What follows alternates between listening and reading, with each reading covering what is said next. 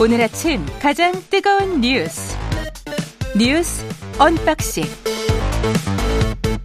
네, 금요일 아침입니다. 오늘은 뉴스 언박싱 확장판이 있는 날입니다. 민동기 기자, 김민하 평론가 나와 있습니다. 안녕하십니까? 안녕하십니까? 예. 어제 홍현익 교수가 계셔서 말을 좀 많이 못했죠. 오늘 뭐 충분히 쏟아내시려 믿습니다. 평소엔 말을 줄이라고 하시는데 예. 불안해집니다. 왜 말을 많이 하라고 하는지. 아니 시간이 충분하기 때문에 55분까지 예 어제 뭐 American Pie는 아주 저 멋지게 들었습니다. 예. 그러니까 지금 미 의회 연설이 있었고요. 예. 공동 성명 발표가 있었고 국빈 만찬이 있었고 그랬죠. 또 윤 대통령이 미 국방부 등을 또 방문을 했습니다. 예. 일단 의회 연설 간단하게 설명을 드리면은요. 음.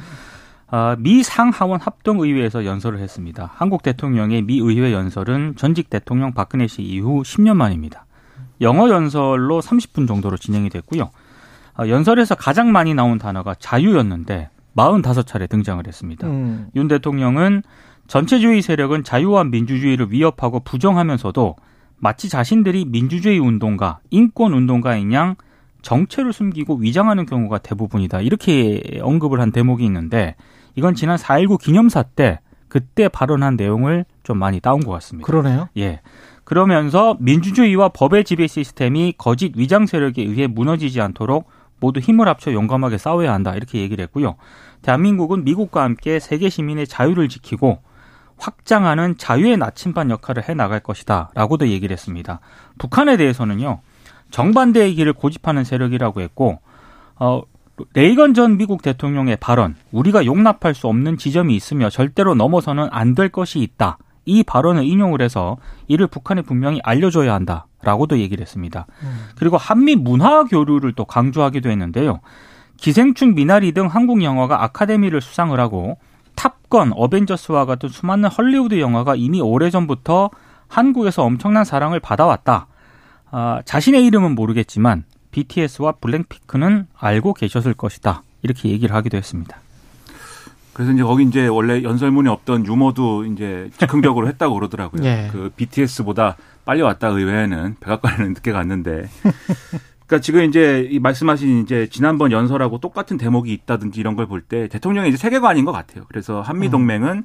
이, 이 한국 정쟁 당시에 이제 미국이 이제 개입을 하고 우리를 도와주면서 거기서부터 시작을 하는 것이고 그러면서 자유민주주의가 어쨌든 한미동맹의 근간인 거고 근데 이제 이요 근래 들어서 자유민주주의가 위협을 받고 있는데 그게 이제 일종의 이제 민주주의 운동가, 인권 운동가 뭐 이런 세력을 자처하고 있다 이런 건데 저는 그 틀 자체는 그러니까 민주주의를 참칭하면서 오히려 민주주의 시스템을 공격하고 법의 지배를 무력화시키고 이게 일반적으로 우리가 흔히 얘기하는 극우 포퓰리즘이라든가 이런 세력들이 어떤 양태가 맞습니다. 근데 그 얘기는 맞는데 근데 그들이 민주주의 운동가와 인권 운동가를 자칭하느냐 그거는 좀 이 일반적이지는 않거든요. 오히려 인권의 어떤 측면들을 공격하면 공격하지 인권 운동가를 자칭하지는 않는데 이런 것들은 다분히 어쨌든 이 대통령의 어떤 정치적인 정파적인 어떤 그 세계관, 정파 대립적 세계관에서 온 표현이 아닌가 이런 의심이 들어서 이것을 이제 어이 미 상하원 합동연설에서도 이 표현을 고수한 것이 어, 좀 적절한지는 좀 의문이 있습니다. 어쨌든 뭐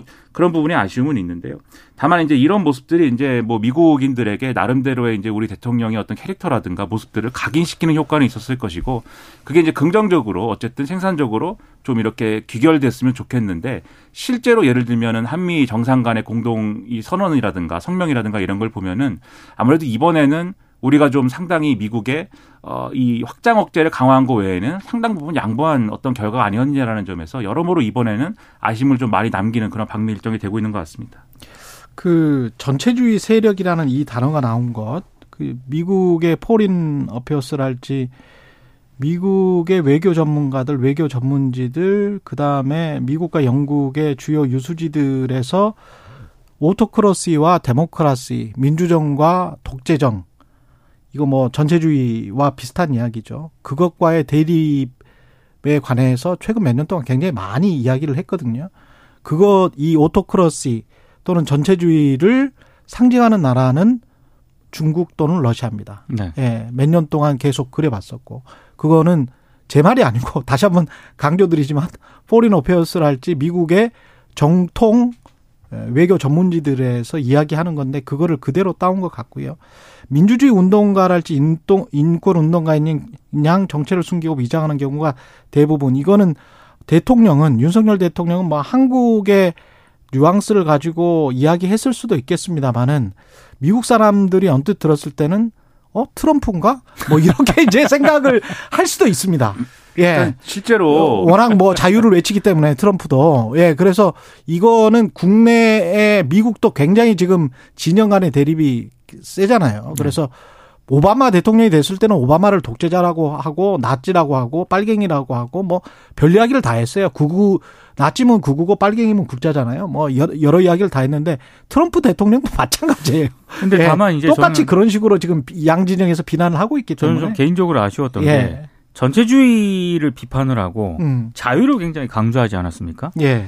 근데 어제 이제 공동성명을 발표를 한걸 보면 거기서 이른바 한국의 국가안보실 도청 의혹 있지 않습니까? 음. 이게 회담 의제로 전혀 다 안 다뤄졌거든요. 그러니까 자유 전체주의를 비판하고 자유를 강조하는 이런 나라에서 어, 동맹국인데 이를 일단 의혹이 불거졌는데 이게 의제로 안 다뤄졌다. 말 따로 행동 따로. 어, 예. 그리고 이제 미국의 기자가 이 문제를 질문을 하지 않습니까? 최근에 미국이 한국을 도청했다는 것에 대해서 다시는 그렇게 하지 않겠다는 바이든 대통령의 약속이 있었느냐. 음. 이게 한국 기자가 아니라 미국 기자가 질문을 한 건데 예. 여기에 대해서 또 윤 대통령의 답은 뭐 지금 그 부분에 대해서는 한미 간의 소통을 하고 있고 또 필요한 정보를 공유해 나가고 있다. 그리고 시간을 두고 미국의 조사 결과를 지켜보고 충분히 소통을 할 생각이다. 이렇게 얘기를 답을 했거든요. 음. 근데 미국의 조사라고 하는 게요. 이게 도청 의혹을 조사를 하는 게 아니고 이 기밀이 어떻게 유출이 됐는가를 지금 조사를 하고 있거든요. 그러니까 우리와는 입장이 굉장히 다릅니다. 그러니까 약간 그런 부분에 있어서 어떤 격차가 발생하는 것에 대해서는 조금 아쉬운 부분이 좀 있었습니다. 그러니까 이 구도 지금 실제로 바이든 대통령이 지금 재선 선언을 했지 않습니까? 근데 재선 선언의 그 핵심 메시지 중에 하나가 자유를 더 넓혀야 된다. 그리고 자유를 지켜야 된다는 것이 들어가 있어요. 그리고 그럼 자유를 훼손하는 세력이 누구냐? 그게 이제 공화당과 트럼프라는 거죠. 공화당과 공화, 공화당 정권에서 트럼프 정권에서 했던 여러 가지 정책들이 자유를 훼손했다. 이렇게 접근하고 있는 건데 지금 구도는 그런 구도인데 대통령이 이제 민주주의 운동가, 이제 인권 운동가를 거론하면서 연상시킨 것은 미국 정치의 지금 구도에서 보면은 민주주의 운동가와 인권 운동가는 사실 민주당이거든요. 공화, 공화당이 볼 때는 그래서 그런 점에서 미국인들이 볼 때는 이 격차가 있는 그러한 인식일 것이다라는 생각이 들고 오히려 민주주의 운동가와 인권 운동가의 탈을 쓴 전체주의자는 공화당이 주장한 지금 말씀하신 대로 오바마 대통령이었습니다. 맞아요. 네. 그런 점들이 이제 미국인들에게 어떻게 해석이 됐을까 좀 재밌는 부분인 것 같고 각자 달리 해석했을 겁니다. 그렇죠. 그리고 그렇죠. 다른 얼굴이 뭐 머릿속에 떠올랐을 것이고. 그렇죠. 그리고 이제 네. 도 도청 뭐 이 문제에 있어서는 이게 사실 한국 언론에서는 이제 지금은 이제 그다지 언급을 안 하지 않습니까? 다른 여러 가지 사건들이 막 이 쓰나미처럼 닥치다 보니까. 근데 오히려 미국 언론에서 계속 물어보는 거예요. 그 실제로 이제 MBC 인터뷰에서도 그렇고 계속해서 물어보는데 이 부분에서는 오히려 우리가 말을 줄이고 어 우리 대통령이 여기에 대해서는 뭐 국가들 사이에서는 이제 도청할 수도 있는 거 아니냐라는 취지에 아, 그러한 정보전이 굉장히 뭐 어, 치열한 상황 아니냐 이렇게 얘기를 하고 있기 때문에 더 얘기를 안 하려는 분위기인 게 이제 명백한데 국내 전문가들도 이 부분에 대해서는 공식적으로 뭐 문제 삼지 않더라도 비공식적으로라도 여러모로 이제 이것에 대해서는 아, 좀 불만을 표시하는 게 맞고 바로 잡아야 되는 게 맞다라고 얘기를 하고 있습니다. 그래서 그러한 비공식적인 어떤 접근이 있었다면 그게 공개적인 어떤 종류의 우리의 어떤 이익을 지키는 또는 아 우리가 우리 미국의 어떤 부당한 요구라던가 이런 것들이 혹시 있었다면은 그게 중단되는 효과로 이어졌어야 되는데 공동성명 내용 보면 이제 그렇지는 않은 것 같다라는 거죠. 그런 것들이 좀 우려가 되는 겁니다.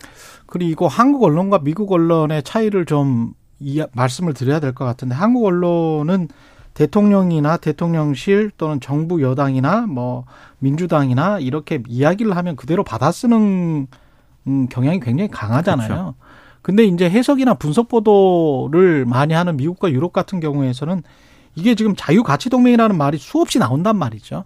그러면 이게 그 자유가치 동맹이 실질적으로 정말 자유가치 동맹이냐에 관한 어떤 다양한 각도의 접근을 꾸준히 해왔고 지금도 하고 있습니다. 그래서 오히려 한국을 걱정해주는 너희들 이래도 국익에 괜찮겠어? 괜찮아? 아까 제가 오프닝에서도 이야기를 했지만 한미 한국이 미국과 가까워지면 가까워질수록 중국과 러시아와 직접 대 대치하게 되는 open confrontation이라는 단어를 썼던데 직접 대치하게 되는 그런 상황으로 아주 작은 길로 내몰게 되는 건데 미국이 슬쩍 그쪽으로 어깨를 툭 쳐서 내몰게 내몰게 하면 그게 미국이 미국이 한국에게 favor 혜택을 주는 거냐? 아니, no favor 전혀 혜택을 주고 있는 게 아니다. 이게 이 칼럼의 내용이거든요. 그거를 지금 우려한다는 겁니다. 한국의 전문가의 그 말도 상당히 맞더라. 이 말을 지금 칼럼니스트가 하고 있는 거예요. 이런 정말 외교 분야의 박식한 외교 전문 기자가 이런 이야기를 하고 있는데 한국에서는 전혀 이런 이야기들이 나오지 않고 있다. 이것도 좀 LA 타임스 기자가 예. 바이든 대통령한테 질문을 하지 않았습니까? 바이든 대통령의 국내 정치 활동 때문에 예. 이걸 위해서 동맹국의 기업이 피해를 보게 되는 그 관련된 질문도 결국에는 LA 타임스 기자가 했거든요. 그러니까 참 이게 좀 역설적인 상황인 역설적인 것 같아요. 상황입니다. 예. 예. 그러니까 그, 그 대목은 그 얘기죠. 이제 공동성명에 보면은 여러 가지 뭐 안보부터 시작해서 뭐 여러 가지 얘기가 있습니다만 경제에 관한 부분도 있는데 거기 보면은 좀 두루뭉술하게 표현을 해놨습니다만 최근에 이제 파이낸셜 타임즈 보도를 연상케 하는 대목이 있어요. 그게 뭐냐면 어쨌든 부당한 어떤 경제적인 어떤 압력이나 이런 것들이 부당하게 이루어질 경우에는 이렇게 좀 어 이 서로 사이가 좋은 어떤 국가들끼리 이것에 대해서 공동 대응하는 식의 어떤 그러한 대응을 해야 된다라는 대목이 있는데 그게 이제 이 마이크론을 중국의 이 중국 이 정부가 그렇죠. 아, 지금 이제 뭔가 규제하려고 하는데 그것에 대해서 한국의 반도체 기업 삼성이나 SK 하이닉스 등이 이 부족분을 메꿔주면 안 된다라는 취지의 요구를 했다라는 보도하고 연관돼 있는 거 아니냐 이런 의심을 갖는 거거든요. 음. 그러다 보니까 미국 기자들 미국 기자가 손들고 이제 물어본 겁니다. 이런 게 있는데 이게 그 말씀하신 대로 어 바이든 대통령 지금 재선 출마 선언도 했고 여러 가지 정치적인 어떤 그런 이득을 추구하기 때문에 한국 기업에 이런 피해를 전가하고 있는 거 아니냐 그런 정치적 이득 때문에 여기에 대해서 바이든 대통령이 이, 이 답을 잘 못했어요.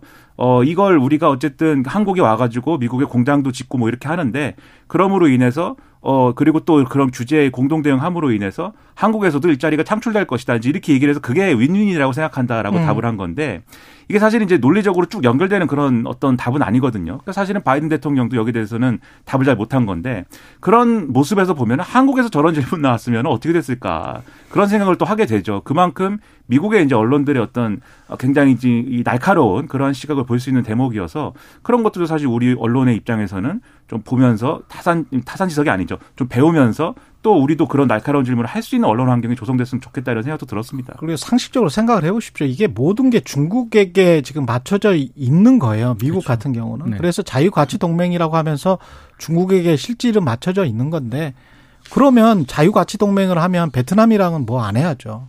거기도 공산당 독재인데. 그렇죠. 그러니까 공산당 독재를 하는 일부 나라들이 있거든요. 그러면 그 나라들이랑 오히려 아세안 국가들하고는 뭐 무역을 강화를 해야 되고 그쪽으로 시장을 넓혀가야 된다면서요. 거기에 그 가장 앞자리에 서 있는 게 베트남 아닙니까? 근데 베트남에 관련돼서는 아무런 이야기를 안 해요. 그러니까 이게 진짜 자유가치 동맹인지 아니면 반중국 전선인지에 관해서는 실질적으로는 반중국 전선을 취하고 있는 것 같다는 거죠. 사실 예. 베트남뿐만이 아니고요. 음. 그런 식으로 따지면 중동 국가는 그렇죠. 다 왕정이죠. 왕정입니다. 왕정. 예. 네. 그래서 경제 분야하고 중국이라는 이, 이 이슈하고 뗄래야 뗄 수가 없을 것 같고 그게 또다시 우리의 안보 쪽도 이야기를 할 수밖에 없을 것 같습니다. 자꾸 인도 태평양을 강조를 하고 있기 때문에 미국도 강조를 하고 이번에 이번 뭐 공동 성명에서도 강조를 해버렸죠. 네. 그 경제 분야를 좀뭐 그 우리가 얻어낸 게 있습니까? 성과가 없다는 그런 지적들을 언론들이 좀 하고 있습니다. 예. 특히 뭐 인플레이션 감축법이라든가 반도체 지원법 때문에 피해 입고 있는 그런 전기차 반도체 업체 있지 않습니까? 예. 이걸 보호할 구체적인 조처를 결국 못 얻어낸 거 아니냐 이런 예. 평가를 내리고 있고요.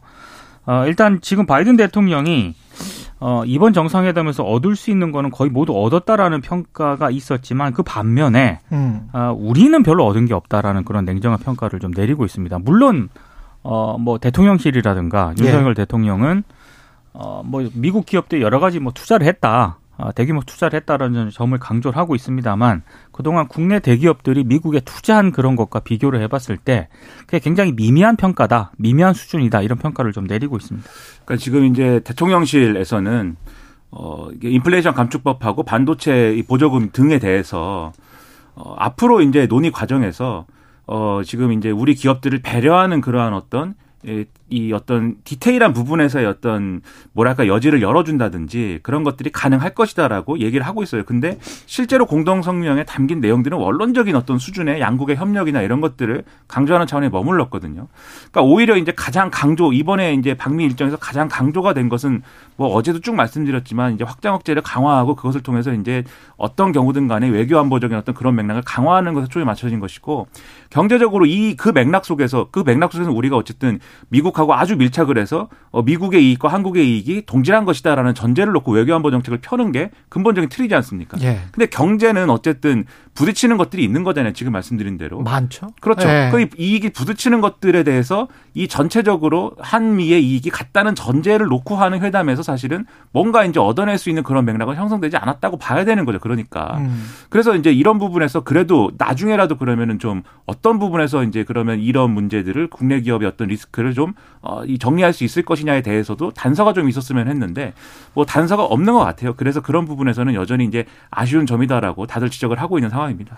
예, 날씨 교통 정보 듣고 RCWG에 관해서 우리가 이야기를 안 했죠. 네. 그, 예, 그걸 잠깐 이야기를 하고 다른 국내 뉴스로 들어가겠습니다. 날씨, 어, 교통 정보 듣고 다시 돌아오겠습니다. 네. 이 점 하나만 짚고 넘어가야 될 것 같은데요. 그, 우리가 지역 어, 안보를 위해서 협의체를 구성하기로 했잖아요. working group을 구성하기로 했는데 그 지역이 동북아시아 보통은 동북아시아라고 했단 말이죠. 네. 예, 몇 년 전까지는 동북아시아, 우리는 동북아시아 지역이니까. 근데 계속 인도 태평양을 이야기를 하고 있잖아요. 맞습니다. 거기에 이제 우리가 들어가서 어떤 워킹 그룹 안에서 행동을 한다. 거기에 협력을 많이 한다. 미국과 이게 어떤 의미를 가지는 겁니까? 그러니까 이제 이번에 그, 발, 그 대만 해협이라든가 그렇죠. 우크라이나 문제와 관련해서 생각했던 것보다는 수위가 낮았다라는 그런 평가는 하고 있습니다. 공동 성명에서. 네, 이게 예. 왜냐하면 윤 대통령이 외신 인터뷰를 했을 때는 상당히 명시적으로 발언을 했었거든요. 그 전에는 예. 그랬죠. 그 전에는 그랬는데 예. 공동 성명을 통해 발표된 내용을 보면은 이를테면 대만 해협 문제와 관련해서 뭐 영내 안보라든가 아. 번영의 필수 요소로서 대만 해협의 평화와 안정 유지의 중요성을 재확인했다. 그리고 말씀하신 음. 인도 태평양에서의 그 어떤 일방적 현상 변경 시대에도 강력히 반바 어 뭐 반대한다. 음. 이렇게 언급이 되어 있습니다. 그러니까 이거는 이제 언론들의 분석을 보니까요. 중국이라든가 러시아의 좀 반발을 의식을 해서 음. 일정 부분 수위를 상당히 조절한 것 같다라는 평가를 내리고 있습니다.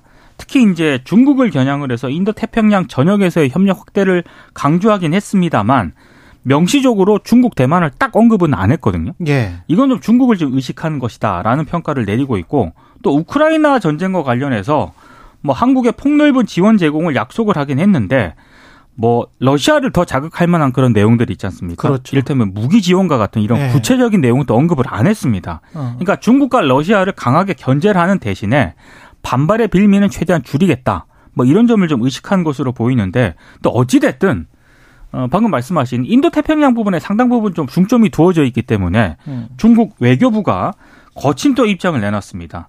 대만 문제에 대해서 말과 행동에 신중을 기하고 잘못되고 위험한 길로 점점 더 멀리 가지 말라. 이렇게 또 음, 경고를 점점 더 멀리 가지 말라. 네, 경고를 네. 하기도 했습니다. 그러니까 이제 모든 외교의 원칙이랄까요? 외교의 기본적인 문법이라는 거는 빌미를 안 주는 거죠, 사실. 그렇죠. 그러니까 예를 들면 저 같은 사람들이 뭐 언론에 대해서 이제 불, 불평을 한다라고 했을 때 요즘 언론 환경이 너무나 뭐 말이 안 됩니다. 너무 언론들이 너무합니다. 이렇게 얘기를 하면 구체적으로 어느 언론에 대해서 무슨 기사를 지적한 건지를 모르지 않습니까? 그렇죠. 그러니까 사실은 뭐지 이렇게 아. 그렇다고 뭐 언론에 문제가 없는 건 아니니까 또 문제가 음. 있으니까 또 아, 뭐지 이렇게 하고 넘어간단 말이죠. 근데 예를 들면 제가 KBS에 최경 최경영의 최강 시사에 네. 어떤 인터뷰 참 문제다라고 얘기하면 그때는 이제 이 프로그램이 뭔가 답을 할 수 있게 되는 거잖아요. 그, 그렇죠. 그, 그 인터뷰는 그런 게 아니고 뭐 네. 이렇게 그러니까 대만 문제, 그러니까 이 양안 관계라는 게 국제 문제이다라고 거론을 하면은 중국은 거기에 대해서 답할 말이 생기는 거예요. 근데 그게 아니라 인도 태평양 뭐 이 넓은 어떤 지역적인 음. 안정이라든가 이 넓은 범주에 대해서 힘에 의한 현상 변경, 인도 태평양 지역에서 반다든가 반대한다든가 이렇게 얘기를 하면은 인도 태평양이라는 게 정말 이 넓은 거지 않습니까? 인도에서부터 미국까지 쭉 태평양 연안에 있는 그런 이 국가들을 다 얘기할 수가 있는 거잖아요. 그런 연장선에서 보면 사실 거기에 대해 반발하면 좀 이상하게 되는 거죠. 그렇죠. 그러니까 이런 식의 이제 빌미를 안 주는 이제 어법으로 좀 순화해서 가는 것인데 음. 마찬가지로 이제 어이 중국도 그러다 보니까 이전에 이제 윤석열 대통령의 인터뷰나 이런 데서 있었던 이제 언급이나 이런 거에 대해 연장선으로 연장선이다라고 규정하고 지금 반발을 할 수밖에 없는 거고 계속해서 이제 인도 태평양을 거론하면서 이제 온 거 자체에 대해서는 뭐 구체적으로 할 말은 없는 거죠. 그런 상황인 건데 예. 다만 여기서 이제 또 봐야 될 거는 인도 태평양 전략 자체가 그러면 반 중국 뭐 전선인 것이 아닌 거냐? 그건 또 아니기 때문에 그렇죠. 거기에 함께하고 이제 뭔가 이제 같이 조각을 맞춰 간다는 것 자체는 또 어, 이큰 어떤 이 뭐랄까요 그 이 강대국들 사이의 어떤 전선에 끼는 것은 또 맞다 이런 점에서는 그 사이에서 한국의 국익을 얼마나 극대화해서 이제 실리를 찾을 것이냐 이건 좀 음. 우려할 만한 대목이 있다 이렇게 보는 거죠. 그래서 인도 태평양이라는 게 결국 인도에서 시작을 해서 근데 음. 요즘엔 이제 인도 태평양이라고 부르는데 인도는 또 확실히 미국의 우방이냐 좀 이상해요 요즘의 분위기가 아니에요. 네. 미, 인도는 중국과 미국 사이에서 칠리 외교를 그렇죠. 하고 있어요. 지금. 그렇죠. 네. 그 우크라이나 전과 관련돼서도 러시아에 네. 사실 뒷문 열어주는 역할 아니냐 뭐 이런 의심도 받고 있고 계속 러시아로부터 수입합니다. 그렇죠. 원유도. 네. 그렇죠. 근데 어쨌든 쿼드라고 부르는 것도 사실은 이제 인도, 뭐 일본, 그다음에 호주, 미국 요렇게 구성되는 거고 쿼드에는 또 들어가 있고. 그렇죠. 네. 그러니까 실리를 챙기는 거죠. 그렇죠. 요게 이상하긴 한데 어쨌든 요 구조 속에서 결국은 이게 어디로 올 거냐면은 한미일 동맹 강화 이런 걸로 이제 결국은 올 거예요. 앞으로 외교 일정이나 이런 것들도 쭉 그런 방향이고. 예. 근데 어제 이제 홍현익 정 원장이 지적한 것처럼 그것과 국익을 어떻게 맞출 수 있는 것이냐에 대해서 음. 굉장히 음. 지금 여러 가지로 고민이 필요한 상황인데 음. 이번 한미 정상회담에서 어쨌든 그런 단서는 또 없는 것이다 이렇게 봐야 되죠. 근데 공동 성명에서 다행히도 그런 부분들이 모호하게 포장이 돼 있고 그 정도로 넘어갔다는 게 저는 그 부분이 오히려 성과라면 성과일 수 있겠다 그런 생각이 드는 게요. 공동 성명은 4월 27일 현지 시간으로 나왔고요. 제가 이 어, 스튜디오에 들어오기 전에 백악관 보도자를 좀 살펴봤거든요. 공동선언은 4월 27일 날에 나왔는데 4월 26일에 fact sheet라는 거를 미국 백악관이 펴내요. 어, 대통령의 국빈 방문, 한국 대통령의 국빈 방문에 맞춰서 정치적인 관점이 한미 양국 한미 양국이 정치적 관점을 확인하고 재확인한 것을 요약한 게 이 fact sheet다라고 해가지고 이 fact sheet에 뭐가 돼 있냐면 뭐 뭐가 있냐면 인도 태평양에 있어서의 해상 보안 방어를 서로 협력한다 이렇게 돼 있거든요.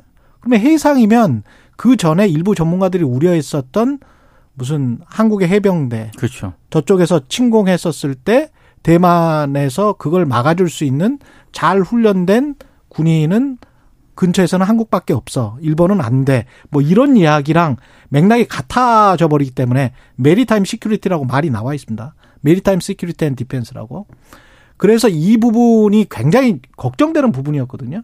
fact sheet에는 그렇게 써 써버렸어요. 그리 그리고 보도 자료를 그렇게 낸 겁니다. 그런데 공동 성명에는 이런 부분들이 빠졌다는 거는 어 저는 이 부분이 오히려 성과가 아닌가 그렇게 생각을 합니다. 그, 예. 그게 성과일 수도 있는데, 예. 그러니까 다시 한번 곱씹어봐도 음. 바이든 대통령은 정말 챙길 걸다 챙겼다. 한국의 핵무장을 일단 저질했고요. 아, 그리고 다 챙겼죠. 어, 일단 분위기는 네. 달래주면서 어찌 됐든 원하고자 했던 바를 얻었던 셈이고 그리고 음. 중국과의 직접적인 마찰은 또 최대한 피하면서 음. 또 챙길 건 다 챙긴 거 아니겠습니까? 참 그런 건데 그 그런 느낌이 있어요. 그래서 사실 미국이 손해 보겠습니까? 상식적으로 생각해서 네. 그렇지 않겠죠. 음. 그런 전제를 놓고 보면은 제가 볼 때는 이런 여러 가지 상황들에 가장 좀 우리로서는 뼈 아프다고 할까요? 뭐라고 할까? 이런 평가에 있어서는 좀 여러 가지로 이제 문제가 될 수 있는 게 기대치를 지나치게 높여놓은 상황에서 지금 협상을 했기 때문에 한미 정상회담을 했기 때문에 그거에 따른 리스크가 컸다 저는 그렇게 생각을 합니다. 무슨 얘기냐면 예를 들면 확장 억제가 강화되고 어쨌든 간에 어떤 형식으로든 간에 그리고 어떤 북핵에 대한 어떤 여러 가지 한미 간의 군사적인 옵션이 늘어났다. 라고 얘기를 하는 것에 그쳤다면 그 정도 수준으로 얘기를 해왔다면 굳이 이것에 대해서 예를 들면 기대에 못 미쳤다. 뭐 이건 어디로 갔느냐. 뭐 음. 이런 얘기를 할 필요는 없는 거잖아요. 그렇죠, 그렇죠. 그런데 이전 상황을 계속 이제 다 복기를 해보면 어, 뭐, 이, 북해, 북한이 뭐, 이 핵실험을 추가로 한다 이런 얘기가 나온 이후에 여당에서 우리가 핵무장을 자체 핵무장도 해야 되고 전략, 전술핵 재배치도 해야 되고 이런 얘기를 막 하기 시작을 했고 그러다 보니까 그러면 그거는 우리가 할 수가 없는데 그거는 현실적으로 얻어낼 수가 없는데 그에 준하는 나토식 핵공유 정도 되는 실효성을 가진 그러한 정도의 어떤 핵공유에 준하는 것들을 얻어내자. 이렇게 해가지고 여기까지 온 거 아닙니까? 예. 근데 그거는 미국이 해줄 수가 없는 것이잖아요. 음. 앞서도 말씀드렸듯이 손해 보지 않는 미국이기 때문에 결과적으로 나온 건 그래서 그 수준에 못, 미르지 못하는 것인데 대통령실은 지금도 아니다. 이것은 나토식 핵공유에 준하는 어떤 실효성을 가진 방안이다라고 막 설명을 하거든요. 음. 그러니까 이런 것들이 오히려 이 지금 나온 어떤 이 한미 간의 합의에 어떤 격이나 어떤 그런 것들을 상대적으로 아 이게 굉장히 실망스러운 거야. 이런 평가를 좀 자초한 겁니다. 그런 측면에서 보면. 예. 그런 점에서 보면 우리가 전략적으로 사실은 이제 이 현명하게 접근한 것은 아니지 않았느냐 이 부분을 음. 좀 돌아볼 필요가 있지 않느냐 그리고 그러한 이 전제들이 있다 보니까 주변국도 주변국들도 불안해한 거 아니에요 중국도 네. 그렇고 이게 네. 정말 어떤 전술핵 재배치나 핵 뭐이 부장이 그렇죠. 되는 거 아니야 네. 그런 맥락을 같이 놓고 종합적으로 평가해볼 필요가 있다고 생각합니다. 0345님 세분 캠이 너무 좋아요 이해하기 쉽게 뉴스를 설명해 주시니 고맙습니다. 확장판 너무 재밌어요 이렇게 말씀하셨네요. 5분밖에 안 남았습니다. 간호법 통과 됐습니까? 국회에서? 네, 쌍특검하고 간호법이 국회가 통과가 네. 됐습니다. 근데 이거 각각 설명을 드려야 될 것 같은데요. 예. 일단 50억 클럽하고 김건희 여사 관련 특검법은 패스트 트랙 동의안 이제 패스트 트랙으로 통과가 됐고요. 음. 어, 그래서 민주당, 정의당, 기본소득당, 진보당과 야권 성향 무소속 의원 183명이 투표에 참여해서 50억 클럽 특검 법안은 모두 찬성을 했습니다. 그리고 김건희 여사 특검법은 찬성 182, 반대 1로 이제 통과가 됐는데요. 음. 이번 패스트 트랙은 어, 2012년 국회법 제정으로 제도가 도입된 뒤 네 번째고요. 국회 법사위 180일, 국회 본회의 60일을 거쳐서 늦어도 올해 12월에는 국회 본회의 표결에 붙여지게 되는데 일단 국민의힘 같은 경우에는 어, 거부권 행사를 일단 요청을 하겠다라는 입장을 밝힌 그런 상황이거든요. 그런데 과연 윤 대통령이 거부권을 행사할 것인가? 이것도 이제 관건이 될 것으로 보입니다. 왜냐하면 이게 지금 어찌됐든 거부권을 발동을 하게 되면은 김건희 여사하고 윤 대통령이 직간접적으로 관여가 돼 있는 부분 아니겠습니까? 그렇죠. 그러다 보니까 셀프 거부권 행사 논란이 좀 제기가 될 수 있고요.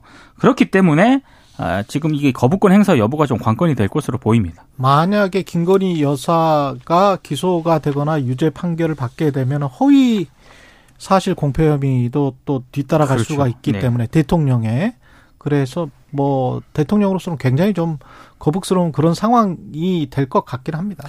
이제 뭐 패스트트랙 안건으로 지정을 한 것이기 때문에 음. 어떻게 보면은 이제 시작인 거일 수도 있어요. 뭐 그럼요. 매, 맨날 이제 시작이냐 뭐 하실 수 있지만 어쨌든 이게 그러면 이제 쉽게 얘기하면은 어 마지노선이 정해진 거잖아요. 네. 연말까지는 무슨 일이 일어나야 되는 거지 않습니까?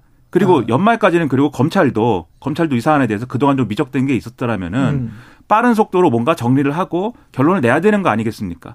그 그런 것들을 기대하면서 그러한 일이 일어났을 때 국민의힘이 패스트트랙 과정에서 입장이 바뀐다던가 또는 뭐가 절충이 된다던가 하면은 그럼 또 다른 어떤 결론도 기대해 볼 수가 있는 거예요. 그렇기 때문에 이 패스트 트랙에 이 안건으로 지정이 됐기 때문에 이젠 다 끝장이 났다. 이렇게 접근할 게 아니라 계속해서 뭔가 나은 결론을 이루어낼 수 있도록 대통령실도 그렇고 여당도 그렇고 같이 노력을 해야 될 필요가 있는 거죠. 그 점을 전제해 놓고 들여다봐야지 벌써부터 무슨 뭐 이게 뭐 벌써부터 뭐 이게 뭐 어, 거부권 행사해야 된다 뭐 이런 얘기를 할 필요는 제가 볼 때는 없는 것 같습니다. 예.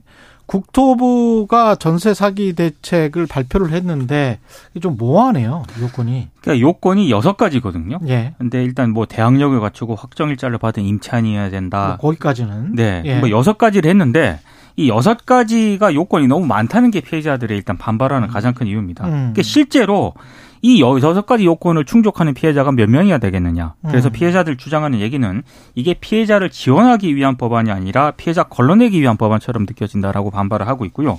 오늘 뭐 또 기자회견 한다라고 하고 있고, 예. 어, 특히 이제 채권 매입 방안 이런 게 빠진 게 한계로 그렇죠. 좀 지적이 되고 있습니다. 음. 그러니까 말씀하신 채권 매입 방안이라는 게 이제 보증금 돌려줄 수 있는 그런 방안을 얘기하자라는 건데 그거는 확실하게 선을 긋고 있는 거예요. 근데 저는 이제 뭐 현실적인 한계는 여러 가지가 있겠죠. 정부가 이제 추진하는 이제 정책의 그렇겠죠. 어떤 네. 형평성도 봐야 될 것이고 현실적인 부분을 봐야 될 텐데 음. 그래도 그 가능한 한도 내에서 최대한 어쨌든 범위를 넓혀가는 것은 필요하다라고 생각하는데 다행스럽게도 어쨌든 매입이나 이런 것들은 절대 안 된다라고 하다가 어쨌든 그 부분에서는 어쨌든 한 발 나간 거 아니겠습니까 정부도 예. 그러면 앞으로 이제 여기에 그쳤지만 앞으로 협의 과정에서도 좀 더 지금 피해자들이 직접적인 어떤 지원을 더 받을 수 있는 방안들 꼭 전세금을 다 돌려주고 뭐 이런 게 아니더라도 음. 지금 어쨌든 주거 안정성에 있어서는 이만큼 해주겠다라고 전향적으로 나온 게 있으니까 그런 전제를 놓고 앞으로 계속 협의를 해가면서 넓혀갔으면 좋겠어요. 그게 좀 필요한 것 같습니다. 예, 이 부분은 2부에서 심 상정 국회의원과 심상정 의원과 좀 이야기를 나눠보겠습니다. 국토위 소속이기도 하니까요. 그리고 민주당이 오늘 새 원내대표를 선출을 하는데 누가 될 것 같습니까? 홍익표, 예. 김두관, 예. 박범계, 박광훈 예. 의원 중에 한 분이 될 것 같습니다. 예. 예. 오전에 선출한다고 하는데요. 음. 만약에 이제 과반 득표에 실패하자면 1, 2위 후보가 결선 투표를 실시하거든요. 예. 예. 이런 거 하면은 뭐 어. 1, 1 비명, 뭐 3친명 뭐 이런 식으로 막 해석하고 뭐막 그러, 그러는데 네.